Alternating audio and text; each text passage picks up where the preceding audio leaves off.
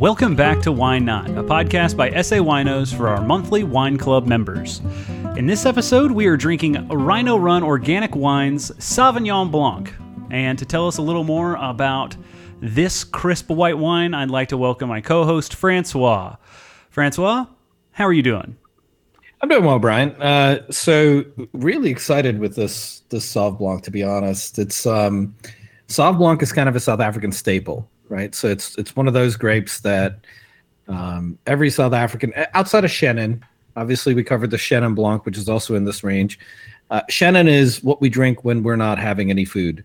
Um, it's a, it, I guess we've referred to it in the past in our friends group. It's like a lawn mowing wine, right? Like just got back inside from mowing the lawn. A nice cold glass of Chenin Blanc is like some people prefer that over a cold glass of beer. Um, this Sauv Blanc's a little bit more complex. Um, you're going to get a little bit, bit, more of a flavor profile on the white wine side um, from from the Sauv Blanc, but more importantly, it's it's a very distinct style. So South African Sauv Blanc has its own flavor profile.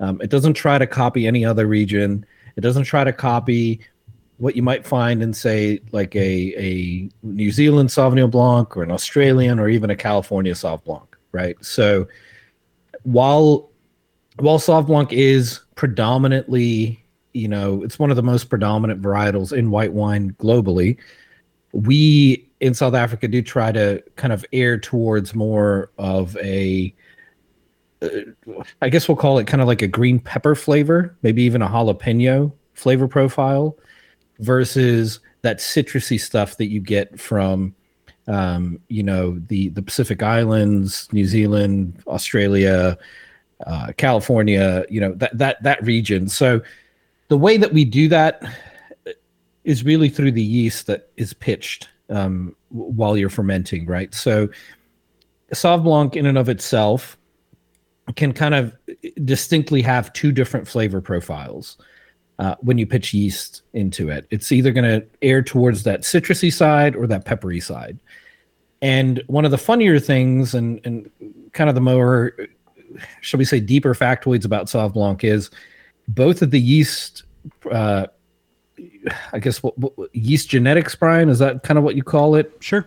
Yeah. Uh, yeast, so, yeast profiles or characteristics. Yeah, both of the yeast profiles that are currently pitched were both they were both invented at Stellenbosch University in South Africa, um, right outside of Cape Town. And when they started doing panel taste testing, they kind of found that South Africans preferred this green pepper flavor profile that that that specific strain of yeast would bring out. And the other yeast was still perfectly good, made really good white wine, but it was more on that citrusy, really airing more towards that grapefruit you know, kind of green apple flavor profile. So they ended up exporting that yeast and it still, you know, originates from South Africa, that specific strain, but it's not used much in South African wines. And, and you'll find with this one right on the nose, once you smell it, you just smell green bell pepper, right? Like you don't even have to taste it. You know that's a South African Sauvignon Blanc. And that's one of the most distinct flavor profiles of our Sauv Blanc is on the nose, green bell pepper is just it hits you. And then when you taste it, it can kind of be subdued. It can, but but that green bell pepper is always there. I want to make a correction at the beginning of this cast. I said this crisp white wine, and there, this white wine is in fact white, but crisp it is not. Um, it kind of I, I went into default mode right there. I saw Sauv Blanc and I was like boop bop doop. It's gonna be like New Zealand, and here we go. And then I tasted it as Francois was leading us in, and I wanted to stop the podcast and restart. But I figure it's best to show my cor- you know correction, my my my uh, change of heart here. What I will say is I do get more juicy flavors out of this uh, mm-hmm. when I mm-hmm. taste it. Um, but the juice is like a savory juice, if that makes sense. It's not like citrus tart. It's like uh, almost like uh, there's some fruit smoothies here in the states that are like uh, peach, yogurt, and like carrot.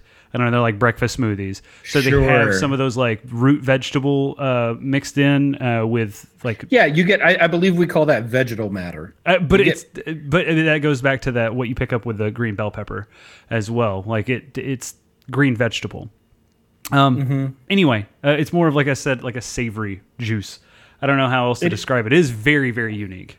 Yeah, it's savory, and and I think as long as you understand that Sauv Blanc, the the flavor profile that you taste is yeast. It's not the grape. Right. So the grape the grape has some of the characteristics, obviously. Otherwise, you wouldn't be able to extract, you know, this flavor from it. But if you were to grab a you know a Sauv Blanc grape from from the vine and just bite into it, it's not going to taste in New Zealand like you just ate you know grapefruit slash et cetera et Right. cetera. It's going to taste like a Sauv Blanc grape that you taste in South Africa, and then these flavors get accentuated through the pitching of the yeast and the various yeast strains. So, with that being said, we're talking about flavors. Why don't we talk about what our co-hosts are tasting? And tonight, we're once again joined by my wife Cristina and your wife Avery. So, I think let's kick it off with with Avery and see what she's tasting in in the wine tonight. I was gonna say I also it smells very juicy to me. When I take a sip, I expect it to be um almost like citrusy and acidic just from what I know of Sauvignon Blancs, and then it just gets like really soft. As soon as you drink it, it just mellows. Um Yeah. I definitely do taste that green bell peppery taste, but again, it's not it's not overwhelming. It's just very soft. This is a good summer sitting by the pool, sip all day wine. It's fantastic. Yep. Yeah, I, I think uh, honestly, on our side, I could have had this a little bit colder, but I agree. Like it, if you get this nice and cold in the summer, this will drink. To to Bryan's point earlier, it'll be a crisp white wine. Um, it's not it's not as crisp as say a Pinot Grigio or a Chenin Blanc. It's not ever going to be that. But if if you're a person who likes a little bit more body, but still crispness, this is perfect. Okay, Cristina, what did you uh, pick up in this wine? Hey there. So I agree with Avery. This is a drink all day kind of wine. Um, I also agree that there is a little hint of green pepper. I'm not getting a whole lot of it.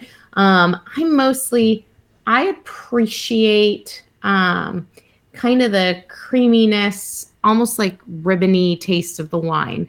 Um, I I do think it's kind of what Bryan was saying. It's analogous to um, you know, you, you wake up in the morning and you have a little yogurt with certain berries or whatever fruits in there, and it's cut by that dairy taste. That's kind of what I think about this this wine. It's like that sweet, creamy dairy on a nice little um, green pepper pepper, and there's a lot. I think there's a lot of fruits in here, um, uh, like apples and pears um kind of cutting cutting in there too so i really enjoy this wine um drink all day i like i like how she said it and uh and i will keep keep doing that all night Francois, I want to read this the just the description on the back label.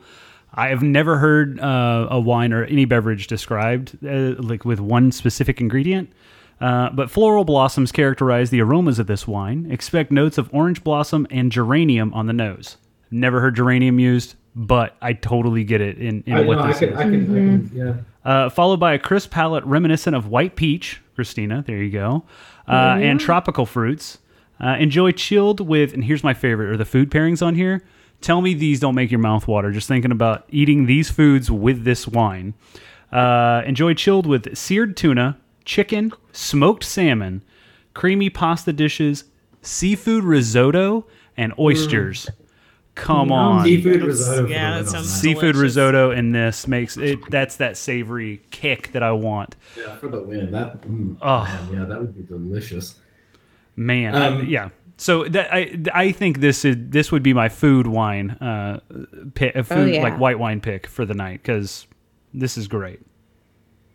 Yeah, no, that makes sense. I mean, it. it yeah, I'll, I'll give. I'll give. Uh, I will definitely say it is fruitier than most Sauv Blancs from South Africa. I think on the nose, which is what we we were describing earlier, the green bell pepper is very forward um, on the nose, but it is muted by by the wine itself. It's a very it's a very distinct Sauv Blanc, and I quite enjoy that. Okay, yeah. So just a couple of facts that I don't think we covered earlier. Um, since we do have a nice fact sheet that comes with this wine as well, you'll you'll get that in the um, in the shipment this month. Uh, so tons per hectare, eleven tons per hectare. That's it's actually pretty medium sized uh, for, for a white wine. Um, it's not overproduced, so you know you, you still have that organic winemaking process going on here. So you can't really uh, you know bunch the, the vines too close together. You'll get a lot of additional fungus and whatnot issues. Uh, vines are 10 years old. So i think i think you can pretty much you can taste some maturity in this. It has a lot of depth. Um, i think maybe some of that creaminess some of that you know in-depth flavor uh, probably comes from the age of the vines as well um, and then one of the things that we haven't covered about the van Leeuwen estate that is very unique for the south african estates kind of cutting edge actually. Uh, we do have a couple other estates that do this, but it is pretty cut, cutting edge. They uh, drip irrigate all the way down to the vine. So they have uh, moisture sensors by each vine to make sure that they get ideal moisture for grape production for their specific area, uh, which is really cool. So um, one of the craziest you know systems that I think you can really install in a vineyard, and they're doing it. So that's it's pretty awesome. I mean, that's that's we've talked about that in our last season where we covered Rhino Run wines. The care that you can really put into ta- you know to to cultivating very specialized or like really nice varietals of grapes uh, in these you know in an organic fashion. It's really impressive that Rhino Runs is able to do what to do this with their with their wines, and I mean, have yet uh, they've been hitting them out of the park every time too. Yeah. So. No, great, great wine. Um, I think for a Sauv Blanc, again, this is going to be one of the unique ones that you're going to taste. Uh, it does have the uh, kind of potential to be matured for a couple years, so you don't have to drink. You know, if you want to get a case of it, you can save six bottles for you know a year or two from now. It, it's one of the unique aspects of like we covered on the last season south african whites is you don't you don't have to drink them year of uh, they can very well um, you know age a little bit and not have anything wrong with them so definitely don't be scared uh, to keep a couple of these whites back if if you're so inclined um, and with all that being said if if you know if you're interested in any of these wines or if you've enjoyed today's episode feel free to join our wine club at sawinos.com uh, you'll be able to join either for a monthly membership, three, six, 12 bottles, uh, semi monthly or quarterly for the same amounts. Um, we are always shipping, so when whenever you order, we'll ship out the next month's uh, release for you uh, as soon as that becomes available, um, and then you'll be able to listen to this podcast and follow along with us. Uh, Bryan, any last parting words on your end? No, uh, loving loving our run through Rhino Run wines. You know what I mean? Yeah, Just trying to No, get that sure. trying to get that tagline in. Uh, exactly. Frank, uh, do you guys have a physical location where someone could come in and either do some tastings of these wines or pick up bottles uh, there, like in a physical location? Oh yeah, no, for sure. So anybody can join us in the South Austin location. We're open one to five Saturdays and Sundays. Um, follow us on Instagram. Sometimes we do have some private events going on, so we close a little early, uh, open a little late. Uh, so just be sure you follow on that. We, we normally announce that on the Friday and Saturday ahead of time. So um, no need to you know get on out there if we're not open. But normal hours, Saturday, Sunday, one to five. Um, do be sure to join us. And uh, with that, get ready for our final tasting on this next episode. We hope you've enjoyed the season so far. Um, and in that final tasting, we'll be tasting a red blend. And it's the first blend that we've tasted in this series. So we do look forward to it, and we'll see you on the next one.